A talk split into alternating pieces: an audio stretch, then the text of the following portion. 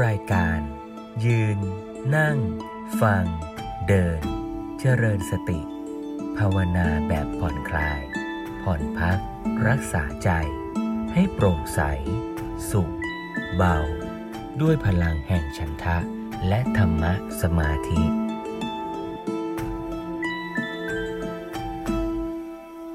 เราก็จะมาฟังธรรมะบรรยายนะต่อเนื่องจากคราวที่แล้ว จริงๆ ก็ฟังไล่มา หมดแล้วนะว่าหลักวิปัสสนาคืออะไร การเจริญวิปัสสนามีอะไรเป็นอารมณ์กรรมฐานได้บ้างนะเรียกว่าวิปัสสนาภูมินะวิธีการปฏิบัตินั้นแสดงอยู่ในพระสูตรหลักๆ คือมหาสติปัฏฐานสูตรนะหมายถึงการฝึกเจริญสติ โดยการพิจารณากายเวทนาจิตธรรม อย่างใดอย่างหนึ่งที่ปรากฏในแต่ละปัจจุบันขณะ ให้เห็นตามความเป็นจริง ในอารมณ์กรรมฐานที่อยู่ในมหาสติปัฏฐานสูตรนั้นเนี่ยก็มีทั้งส่วนที่เป็นสมถะก็มีนะ วิปัสสนาก็มีหนึ่งในนั้นนะก็คือการสังเกตกายนั่นแหละ การสังเกตกายก็สังเกตได้หลายอย่าง หนึ่งในนั้นก็คืออานาปานสติ เมื่อไปศึกษารายละเอียดในอานาปานสติสูตร หลวงพ่อสมเด็จก็นำมาแสดงให้เห็นว่า มีการพิจารณาอารมณ์กรรมฐานตั้งแต่ขั้นที่เป็นสมถะไปจนถึงวิปัสสนา โดยมีลมหายใจเป็นเครื่องนำวิถีในการฝึกเจริญสติ แล้วการฝึกเจริญสติอย่างนั้นเนี่ย ก็หมายความว่าเราก็เอาจิต จิตจิตของเรานั่นแหละ ซึ่งมันไม่ได้เป็นจิตตายตัวนะมันก็เกิดดับเกิดดับไอ้จิตที่เกิดดับเนี่ยเนี่ยแทนที่มันจะเกิดอย่างเป็นอกุศล มันจะเกิดอย่างหงุดหงิด มันจะเกิดจากเผลอสติ เราก็มาฝึกให้จิตที่เกิดดับเกิดดับแต่ละขณะนั้นนะมันเป็นจิตที่มีสติ แล้วก็มีสติรู้ในอารมณ์ปัจจุบันขณะ คืออารมณ์ที่เป็นลมหายใจก็ดี หรืออารมณ์ที่เป็นกายเวทนาจิตธรรมทั้งหลายนั่นแหละ เมื่อเราจเจริญกรรมฐานอย่างนี้มากขึ้นมากขึ้น สติแก่กล้าขึ้น สติแก่กล้าขึ้นก็ส่งผลทำให้ สติปัฏฐานบริบูรณ์ สติปัฏฐานบริบูรณ์ก็จะส่งผลทำให้ องค์ธรรมที่เป็นฝักฝ่ายของการตรัสรู้บริบูรณ์ด้วย เมื่อองค์ธรรมแห่งการตรัสรู้บริบูรณ์ สภาวะ ปัญญา และองค์ธรรมทั้งหลายที่เป็นปัจจัย ในการบรรลุธรรมก็เจริญก้าวหน้าจนถึงขั้นที่ว่ามรรคจิตเกิดขึ้น มีปัญญามีองค์มรรคบริบูรณ์ สามารถละกิเลสได้สิ้นเชิง เพราะฉะนั้นในช่วงท้ายตอนสุดท้ายของการบรรยายในชุดจากจิตวิทยาสู่จิตภาวนา หลวงพ่อสมเด็จพระพุทธโฆษาจารย์ก็ได้อธิบาย ถึงความสำเร็จของการปฏิบัติ คือคุณธรรมที่เจริญก้าวหน้าพลั่งพร้อม ในชื่อตอนสุดท้าย ชื่อว่าความสำเร็จของการปฏิบัติโพชฌงเจ็ดเพราะฉะนั้นก็ขอเชิญชวนทุกท่านให้ได้ตั้งจิตตั้งใจ ในการสดับรับฟังธรรมบรรยายชวนนั่งในอิริยาบถทที่ผ่อนคลายสบายๆ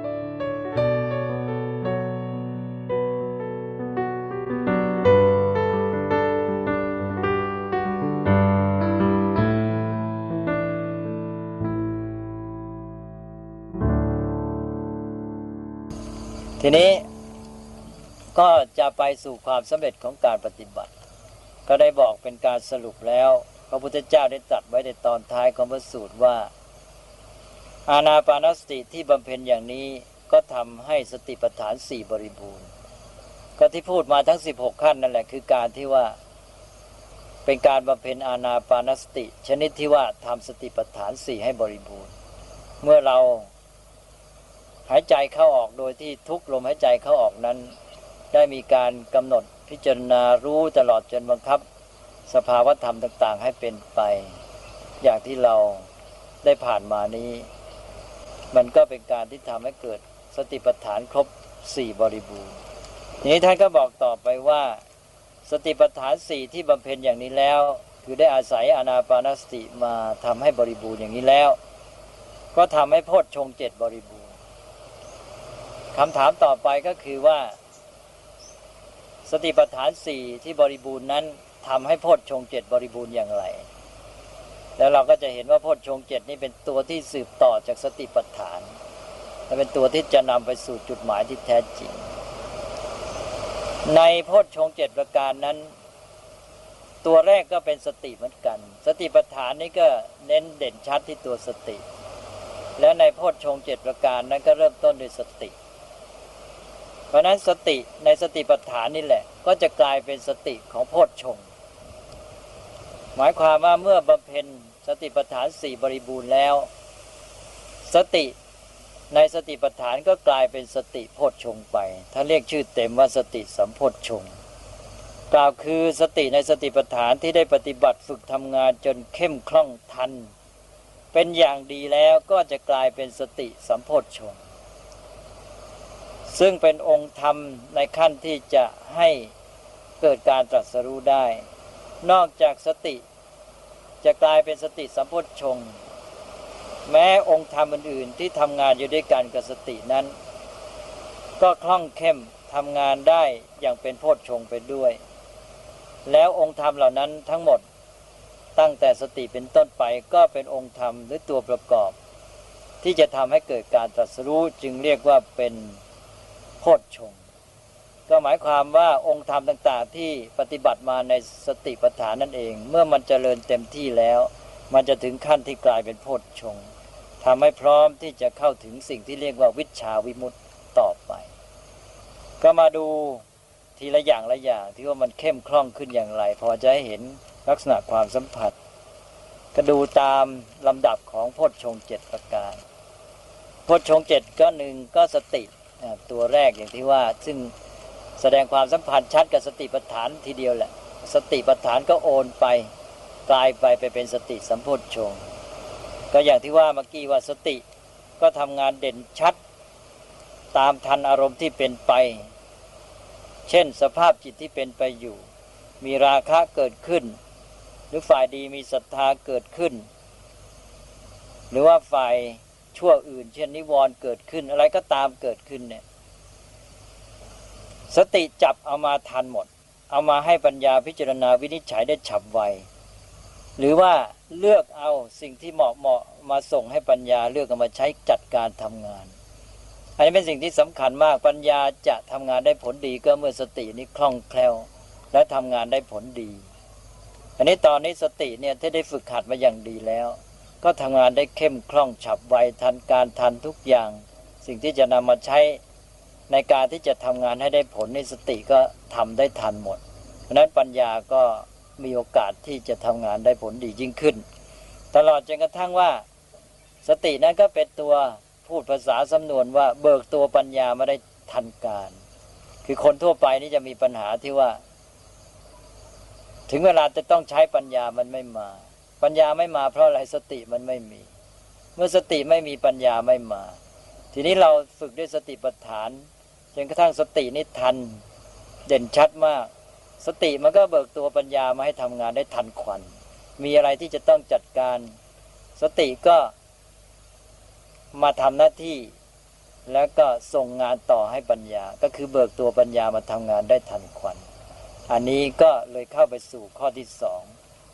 สติก็ต่อกับปัญญา เพราะนั้นในองค์ประกอบข้อที่สองของพจชงก็ตามมาด้วยปัญญาที่มีชื่อเฉพาะว่าธรรมวิจยะ ธรรมวิจยะก็แปลว่า การเฟ้นธรรม หรือการวิจัยธรรม ก็ปัญญานั่นเองเมื่อสติส่งข้อมูลมาชัด ทันการ และเบิกตัวปัญญาเองมาได้ไหวก็ทำงานได้ผลดี ปัญญาก็ชัดคม วิจัยเฟ้นวินิจฉัยแยกวิเคราะห์ได้ผล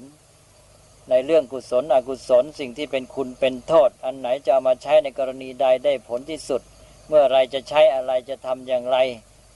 อันนี้ก็เกิดความจัดเจนของปัญญาขึ้นมา ซึ่งอาศัยความจัดเจนของสติด้วย ตอนนี้เราก็มาถึงขั้นที่ว่า ปัญญาที่ทำงานเป็นสัมปชัญญะ ในสติปัฏฐานนั้นก็กลายมาเป็นตัวธรรมวิจยะสัมโพธชงไป อันนี้ก็ เป็นองค์ที่สองในพธชงเจ็ดต่อไปข้อที่สามวิริยะความเพียร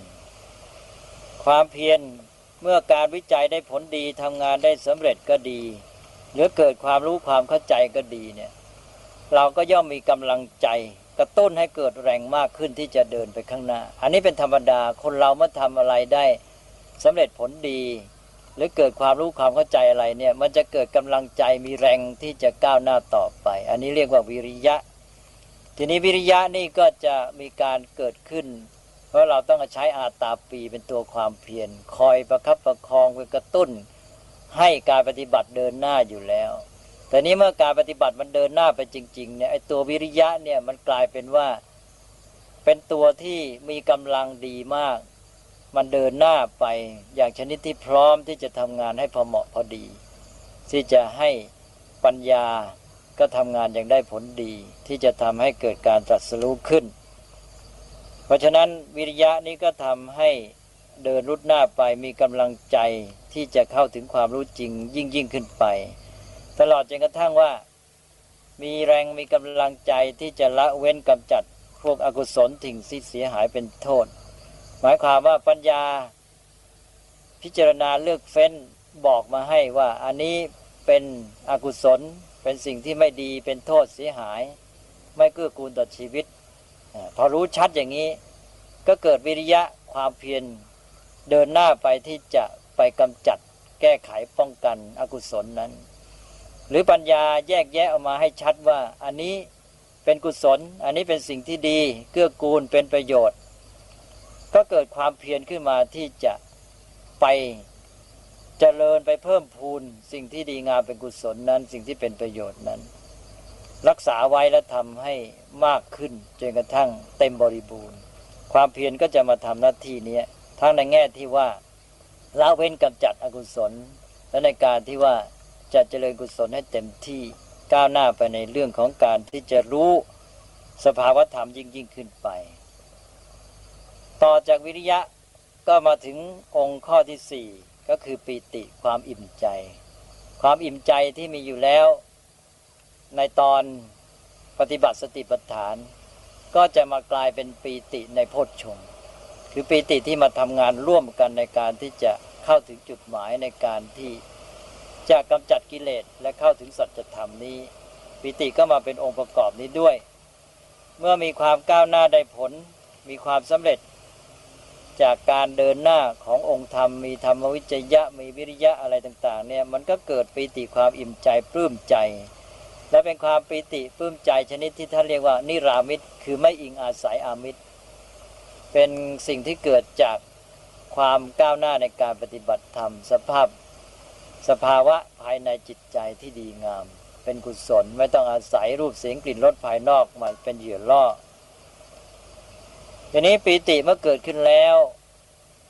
มันก็เป็นสภาพจิตที่หล่อเลี้ยงการทำงานของใจ เพราะใจจะทำงานได้ดีก็ต้องมีสภาพจิตที่มีความสุข มีปีติ มีความอิ่มใจ เพราะนั้นปีตินี้ก็มาช่วยหล่อเลี้ยงการทำงานของใจให้ได้ผลดี แล้วก็เป็นฐานของสภาพจิตที่ทำงานอย่างได้ผลและเป็นสุข นอกจากทำงานก้าวหน้าดีแล้ว ก็ทำงานอย่างเป็นสุขด้วย ไม่เฉพาะในการปฏิบัติธรรมในทางจิตภาวนาปัญญาภาวนา อย่างการงานทั่วไปนี่ก็ควรจะมีปีติ ถ้าหากว่าใครมีปีติ มันก็ยิ่งทำงานได้ผล เป็นสภาพจิตที่ว่าทำงานด้วยความมีความสุขด้วย แล้วก็จะทำให้ทำงานได้ผลดีด้วย ปีตินี้ก็เกิดขึ้นเป็นองค์หนึ่งในสัมพธชงต่อจากปีตินี้เราก็ทำนายได้เลยเพราะปีตินี้จะต่อได้ปัสสัทธิ ปัสสติก็คือความผ่อนคลายระงับหรือผ่อนระงับ ที่ไม่มีความเครียด เพราะนั้นเมื่อมีปีติแล้วปีตินี่เป็นเรื่องที่โลดแรงสู้ซ่าก็จะตามมาด้วยความผ่อนคลายสงบระงับลงไป ของกายใจ เรียกว่าปัสสัทธิแล้วก็นำมาซึ่งความสุขด้วย เมื่อมีปัสสัทธิและสุขก็ตามมา คือเวลาพูดถึงสุขก็ให้รู้ว่า ในที่นั้นแฝงเอาปัสสัทธิไว้ด้วย ในกรณีนี้พูดถึงปัสสัทธิเป็นตัวเด่น ก็ให้รู้ว่ามีความสุขตามมาด้วย ในคำบรรยายในนั้นเอง ในพระไตรปิฎกเนี่ยท่านพูดถึงปัสสัทธิแล้ว ท่านก็พูดถึงความสุขด้วย แต่ว่าไม่เอามาจัดเป็นองค์หนึ่ง เพราะฉะนั้นในตอนนี้ก็คือการที่ว่ามีความสุขด้วย เป็นนั้นว่าต่อจากปีติอิ่มใจปลื้มใจก็มีปัสสธิความผ่อนคลายสงบเย็น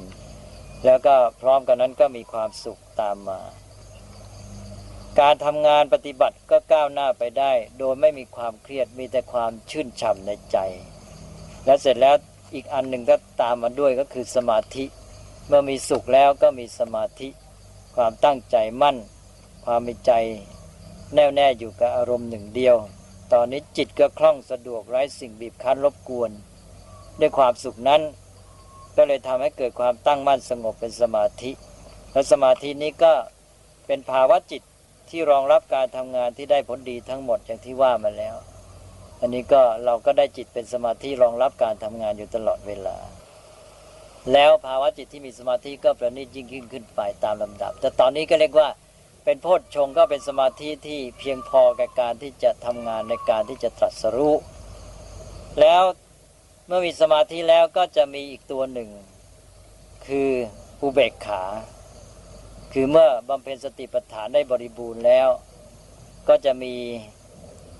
องค์ธรรมที่เกิดขึ้นคืออุเบกขานี้ด้วย คือเมื่อทุกอย่างทั้งสภาพจิตที่สุขสบายการทำงานขององค์ธรรมต่าง ๆ ก็ลงตัวกันได้ที่ทุกประการ ทุกอย่างดำเนินไปในทิศทางที่จะเข้าไปสู่จุดหมายแล้ว พอถึงจุดนี้ จิตก็จะวางมือได้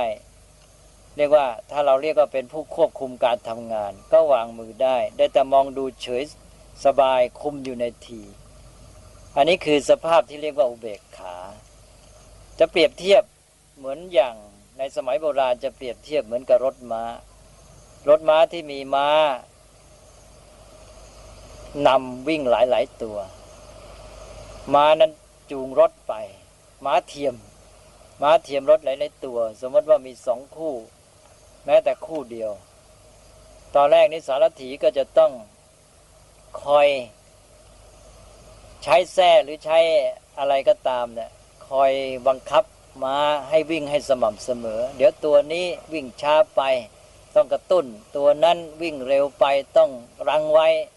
อะไรทำนองนี้ สารถีก็ยุ่งอยู่กับการที่จะให้รถให้รถม้าเนี่ยวิ่งไปอย่างเรียบสม่ำเสมอ ทีนี้พอรถวิ่งไปได้ด้วยดี ม้าวิ่งพอดีพอดีปรับได้เหมาะแล้ว เชนม้าสองตัวก็ดีสองคู่สี่ตัวก็ดี ทุกตัวนี่วิ่งสม่ำเสมอกันหมด ไม่มีตัวไหนช้าตัวไหนเร็วกว่ากัน อวิ่งได้ที่อย่างนี้ สารถีเป็นยังไง สารถีก็ไม่ต้องไปคอยกระตุ้นมาตัวช้าไม่ต้องไปคอยรั้งมาตัวเร็วอะไร ทุกอย่างเข้าที่ดี สารถีก็วางมือได้ แล้วก็มองดูเฉยสบาย คุมอยู่ในที ไม่ใช่ปล่อย นี่ภาวะนี้แหละคือภาวะที่เรียกว่าอุเบกขาทุกอย่างลงตัวเข้าที่ เป็นไปในทิศทางสู่จุดหมายแล้ว ก็วางมือได้ มองดูเฉยสบายคุมอยู่ในทีภาวะนี้เรียกว่าอุเบกขา องค์ธรรมทุกอย่างนี้สอดคล้องลงตัวทำงานได้ที่แล้ว เกิดภาวะที่เป็นโพชฌงถึงขั้นนี้แล้วจะเกิดภาวะจิตที่เรียกว่าเบกขา แล้วก็ทำงานเข้าสู่จุดหมายคือการตรัสรู้ได้ ก็เป็นองค์ธรรมครบเจ็ดประการ ทวนอีกทีก็มีหนึ่งสติ ความระลึกได้อันนั้นที่เป็นตัวกำหนด เอาจิตไว้กับอารมณ์ เป็นผู้เบิกตัวองค์ธรรมต่าง ๆ มาทำงาน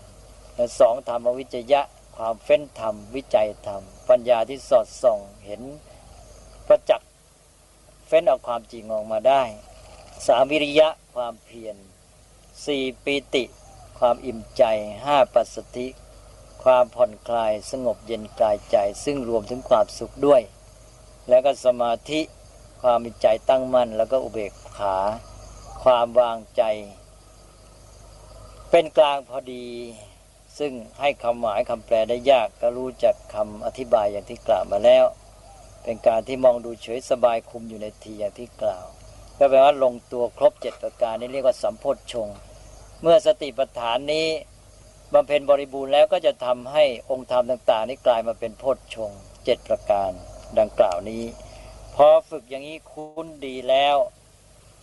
ไม่เฉพาะในการปฏิบัติธรรมนี้เท่านั้นที่จริงอันนี้ท่าน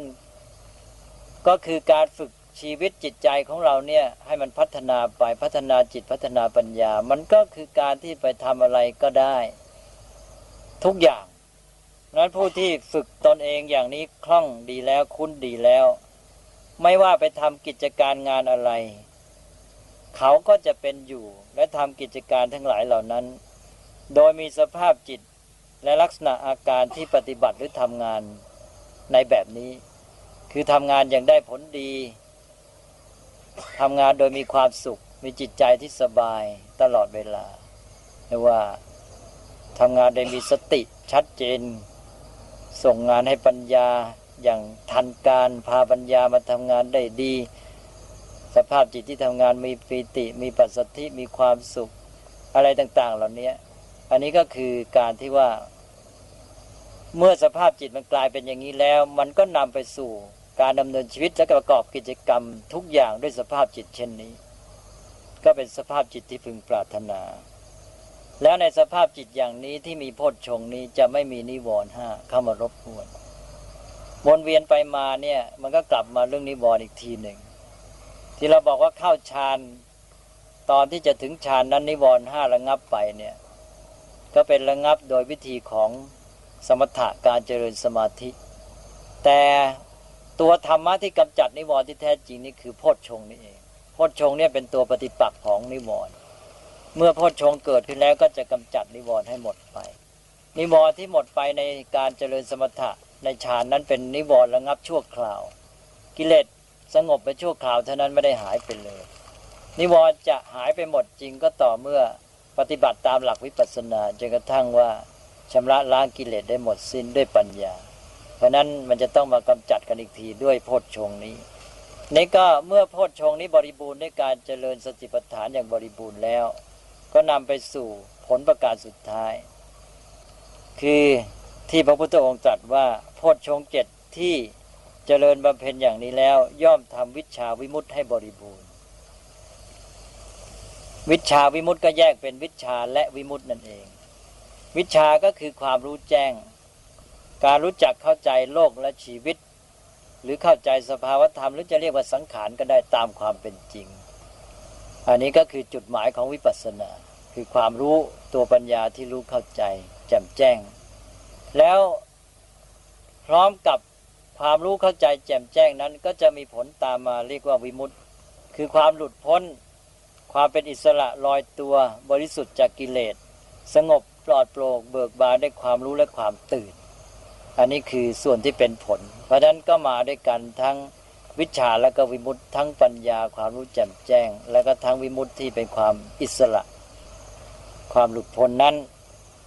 เมื่อถึงวิชาและวิมุตนั่นก็คือภาวะที่เรียกว่ามรรคและผลนั่นเอง ก็คือตอนนี้ก็เรียกว่าบรรลุมรรคผล เข้าสู่ภาวะเป็นอริยชน เป็นโลกุตระ ก็เป็นการเข้าถึงสภาพชีวิตที่ดีงามที่ไร้ทุกข์แต่เรียกได้ว่าเป็นผลสำเร็จของการพัฒนาตนของมนุษย์ หรือการพัฒนาศักยภาพอย่างสมบูรณ์ เป็นสำริผลแห่งศักยภาพในการที่จะมีอิสรภาพของมนุษย์ เพื่อเป็นอิสรภาพของชีวิตจิตใจ ที่ทำให้จิตใจนี้มีความเต็มอิ่มบริบูรณ์ในตัวเอง เมื่อมาถึงขั้นนี้ก็เป็นอันว่าเป็นการจบการปฏิบัติตามหลักอาณาปานสติที่โยงข้าหาสติปัฏฐานสี่ที่ว่าอาณาปานสติบำเพ็ญบริบูรณ์แล้วก็ทำสติปัฏฐานให้บริบูรณ์ สติปัฏฐานสี่บำเพ็ญอย่างนี้แล้วก็ทำให้โพชฌงเจ็ดบริบูรณ์ โพชงเจ็ดที่เจริญอย่างนี้เรียมบริบูรณ์แล้วก็จะทำให้วิชาวิมุตติบริบูรณ์ ก็ถึงจุดหมายที่เป็นวัตถุประสงค์ของการปฏิบัติ เมื่อถึงขั้นนี้ก็การบรรยายก็ควรจะยุติลงได้ เพราะการบรรยายนี้ก็ได้ใช้เวลามามากมายและก็หลายครั้งแล้ว เพราะนั้นอาตมาได้บรรยายมานี้ก็เป็นส่วนที่เราถือว่าเป็น เรื่องของปริยัติเป็นพื้นฐานปูพื้นความเข้าใจไว้ในการปฏิบัติ ถ้าว่าเรามีความเข้าใจปริยัติแจ่มแจ้งดี ก็จะช่วยเป็นแนวทาง เป็นเข็มทิศ หรือเป็นแผนที่เป็นความรู้ภูมิศาสตร์ให้ในการที่จะเดินทาง ไปสู่จุดหมายได้อย่างดีอาตมาก็ขออนุโมทนา ท่านผู้เจริญภาวนาทุกท่าน และขอตั้งกัลยาณจิต ปรารถนาดีขอให้ทุกท่าน ได้เจริญงอกงามก้าวหน้า ในการเจริญภาวนาไปสู่จุดหมาย ที่พระพุทธเจ้าแสดงไว้ เป็นความปลอดโปร่งโล่งเบา ความสุข ความเป็นอิสระเสรีภาพภภาวะไร้ทุกข์ ขอทุกท่านจงเป็นผู้มีส่วน แห่งการได้รับผลนี้โดยทั่วกันทุกท่าน ขอเจริญพรที่จบไป นั้นเป็นธรรมบรรยายของหลวงพ่อสมเด็จพระพุทธโฆษาจารย์ในชุดจากจิตวิทยาสู่จิตภาวนา ในตอนสุดท้ายที่แสดงให้เห็นผลสำเร็จของการปฏิบัติ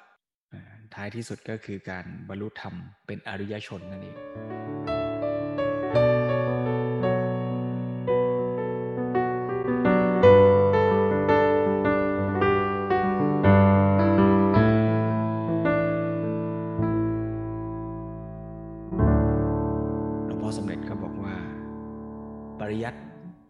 แผนที่เป็นเข็มทิศ ให้เราเดินทางได้ถูกต้องถูกตรงได้สะดวกนะเพราะฉะนั้นเราก็ศึกษาธรรมะในฐานะที่เป็นแผนที่ แต่ประโยชน์แท้จริงของแผนที่ก็คือทำให้เราเดินทางได้สะดวกนะเป้าหมายของแผนที่ไม่ใช่ว่าสำหรับเอาไว้ท่อง แต่ว่าเพื่อที่เราจะได้นำไปเป็นแนวทางในการที่เราจะได้ลงมือฝึกปฏิบัติต่อไปนะเพราะฉะนั้นวันนี้หลวงพ่อสมเด็จได้อธิบาย ว่าเมื่อเราได้เจริญอาณาปานาสติ เป็นบาดฐานให้สติปัฏฐานบริบูรณ์นะตรงนี้ก็ขออนุญาตขยายความว่า บุคคลใดจะฝึกปฏิบัติเริ่มจากอาณาปานาสติ เพื่อให้สติปัฏฐานบริบูรณ์ก็ได้ อย่างที่หลวงพ่อสมเด็จเคยเรียกว่าเป็นการปฏิบัติฝึกเจริญสติแบบมีเครื่องนำวิถีนะแต่ว่าจะไม่เริ่มจากอานาปานสติก็ได้ สติปัฏฐาน ในหมวดอื่นๆ ก็สามารถที่จะฝึกนะเพื่อให้สติปัฏฐานบริบูรณ์ได้ จะฝึกอะไรก็เอาเถิด ขอให้สติปัฏฐานบริบูรณ์ ให้มีสติกำหนดรู้ สภาวะ รูปนามขันห้าตามความเป็นจริง ในแต่ละปัจจุบันขณะให้ต่อเนื่อง ด้วยสภาวะของจิตใจที่มีประสิทธิภาพ มีสมาธิพอสมควร มีความตั้งมั่นพอสมควร ในขณะที่ฝึกไปฝึกไปนั้นเนี่ยสติก็จเจริญขึ้น ปัญญาจะเรียกว่าวิปัสสนาญาณก็เอาก็จเจริญขึ้นจเจริญขึ้น จนกระทั่งสติบริบูรณ์นั่นแหละถ้าเรียกอย่างเคร่งครัด เมื่อสติเจริญจนบริบูรณ์ก็เรียกว่าเป็นสติสัมโพธชงเป็นสติที่พรั่งพร้อมสำหรับจะเป็นองค์ธรรมแห่งการตรัสรู้ เมื่อสติบริบูรณ์ ความพิจารณาอาการที่พิจารณา ความเป็นจริง ความเฟ้นธรรม ความสอดส่องสืบค้นธรรมเนี่ยคือธรรมวิจยะ ก็คือตัวปัญญานั่นเอง อย่าให้เข้าใจว่า ธรรมวิจยะหมายถึงการอ่านตำราอ่านงานวิจัยอย่างนั้น แต่คำว่าวิจยะเนี่ยก็คือตัวการพิจารณา พิจารณาตามเป็นจริงนั่นแหละ เห็นตามเป็นจริง เพราะฉะนั้นเมื่อผู้ปฏิบัติมีสติกำหนดรู้รูปนามขันห้าอยู่นั้นกำหนดรู้สภาวะธรรมที่เกิดจากการฝึกอานาปานาสติ ตามลำดับขั้นอยู่นั้นก็มีความเข้าใจสภาวะธรรม พิจารณาเห็นความเป็นจริงของสภาวะธรรมที่ปรากฏนั้น ละเอียดลึกซึ้งยิ่งขึ้นไปเรื่อยๆ นั่นแหละคือตัวปัญญา ปัญญาก็แก่กล้าพัฒนายิ่งขึ้นยิ่งขึ้น วิริยะก็ก้าวหน้าขึ้น อย่างที่หลวงพ่อสมเด็จว่าเมื่อกี้ว่า เริ่มต้นวิริยะก็เริ่มมีแล้วก็ฝึกไปฝึกไปวิริยะนั่นก็เพิ่มขึ้นเพิ่มขึ้น จนสมบูรณ์พรั่งพร้อมก็เป็นวิริยะสัมโพชฌงปีติปัสสัทธิสมาธิก็คือสภาวะของจิตใจ ที่เมื่อปฏิบัติไปก็มีความนิ่งแน่วมีความสงบ มีสภาวะที่อิ่มใจ ผ่อนคลาย สบาย พ่วงเอาความสุขมาด้วย สภาวะจิตใจอย่างนี้ก็เป็นจิตใจที่มีคุณภาพมากขึ้นมากขึ้น และตัวสุดท้ายก็คืออุเบกขา ซึ่งก็ต้องหมายเหตุไว้หน่อยว่า อุเบกขาในที่นี้ไม่ใช่อุเบกขาเวทนานะ คนละคำกันนะอุเบกขาเวทนาคือความรู้สึกไม่สุขไม่ทุกข์แต่เป้าหมายในการปฏิบัติในทางพระพุทธศาสนานั้นเนี่ยให้จิตมีสติตั้งมั่น รู้ความจริงตามที่เป็น เมื่อรู้ความจริงอย่างนั้นแล้ว ก็จะวางใจ เรียกว่าเป็นกลางต่อสิ่งที่ปรากฏนั้น วางใจเป็นกลางก็คือว่า ไม่ได้เข้าไปยึด ไม่ได้เข้าไปอยากให้มันเป็นยังไง ไม่ต้องไปทำอะไรกับมัน รู้ซื่อๆรู้อย่างที่มันเป็น อย่างที่หลวงพ่อสำเร็จยกตัวอย่างท่านก็บอกว่าแหมคำนี้ก็อธิบายยากนะ ต้องอธิบายด้วยอุปมาว่าเหมือนกับคนขับรถหรือขับเกวียนที่บัวมันวิ่งตรงแล้ว รถมันขับตรงทางดีแล้ว ก็ไม่ต้องไปหักซ้ายหักขวาไม่ต้องไปตีวัวตัวซ้ายตัวขวา อย่างนั้นนะเพราะฉะนั้นเราก็จะสามารถประคับประคองจิตใจให้ตั้งมั่น ตรงตามเป็นจริง แล้วก็นิ่งแน่วสงบนะไม่ต้องไปขยับซ้ายขยับขวา เห็นตรงตามเป็นจริงอยู่อย่างนั้น สภาวะที่สภาวะจิตใจที่บริบูรณ์สมบูรณ์อย่างนี้แหละ มีความพรั่งพร้อมในการที่จะตรัสรู้บรรลุธรรม เป็นอริยะบุคคลไปตามลำดับ นี่คือแผนที่นะโยมนะ สิ่งที่เราต้องทำก็คือลงมือปฏิบัติ แล้วหลวงพ่อสมเด็จก็ยังบอกอีกว่าการปฏิบัตินี้ก็ไม่ได้หมายความว่าจะต้องปฏิบัติ เฉพาะตอนนั่งสมาธิเข้าคอร์สกรรมฐาน เพื่อมุ่งหวังว่าจะบรรลุธรรม เพียงเท่านั้น แต่ทุกขณะในการดำเนินชีวิต ไม่ว่าเราจะขับรถ ไม่ว่าเราจะทำกับข้าว ไม่ว่าเราจะทำธุรกิจ ก็เป็นโอกาสในการที่จะพัฒนาคุณธรรมองค์ธรรมเหล่านี้ ถึงแม้ว่าในขณะนั้น คุณธรรมเหล่านี้จะยังไม่บริบูรณ์ถึงขั้นที่เป็นสติสัมโพชฌงวิริยะสัมโพชฌงถึงขั้นที่จะบรรลุธรรม แต่ว่าเมื่อเราฝึกปฏิบัติอย่างนี้ไปเรื่อยๆ เป็นประจำสม่ำเสมอองค์ธรรมเหล่านี้ คุณธรรมเหล่านี้สภาวะธรรมอย่างนี้ ก็จะค่อยๆพัฒนา เติบโตเข้มแข็งมีกำลังมากขึ้น จิตของเราก็จะคุ้นชินกับคุณธรรมที่ดีงามบ่มเพาะคุณธรรมที่ดีงาม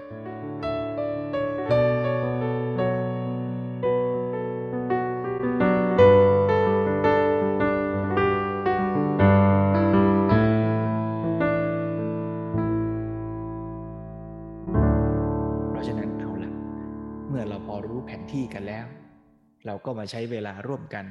นะสัก 15 นาทีตามที่เราปฏิบัติกันมา เพื่อที่จะลองเดินทางตามแผนที่นั้น ฝึกพัฒนาสติให้มีกำลัง รู้สภาวะธรรมตรงหน้า แล้วในขณะที่ฝึกจิตให้มีสตินั้นน่ะปัญญาก็ก้าวหน้าขึ้นทีละน้อย ทีละน้อย วิริยะก็เข้มแข็ง สภาวะจิตก็ตั้งมั่นสงบผ่อนคลาย อุเบกขาก็เกิดขึ้นในงาน คือสภาวะที่จิตใจเป็นกลางต่อสิ่งที่ปรากฏนั้น ชวนกันปฏิบัติร่วมกัน นั่งหรือเดินก็ได้ ในอิเรียบทที่รู้สึกว่าเหมาะสมกับเรา ในค่ำคืนนี้ ตั้งใจที่จะได้กำหนดรู้ รูปนามขันห้าตามเป็นจริง หรือใครที่คุ้นชินกับการปฏิบัติอาณาปานสติ ก็ปฏิบัติ ตามที่ตนได้เคยฝึกมา กำหนดรู้ลมหายใจ ให้สภาวะนั้นปรากฏเด่นชัด ต่อเนื่อง ชวนทุกท่านปฏิบัติร่วมกันสัก 15 นาที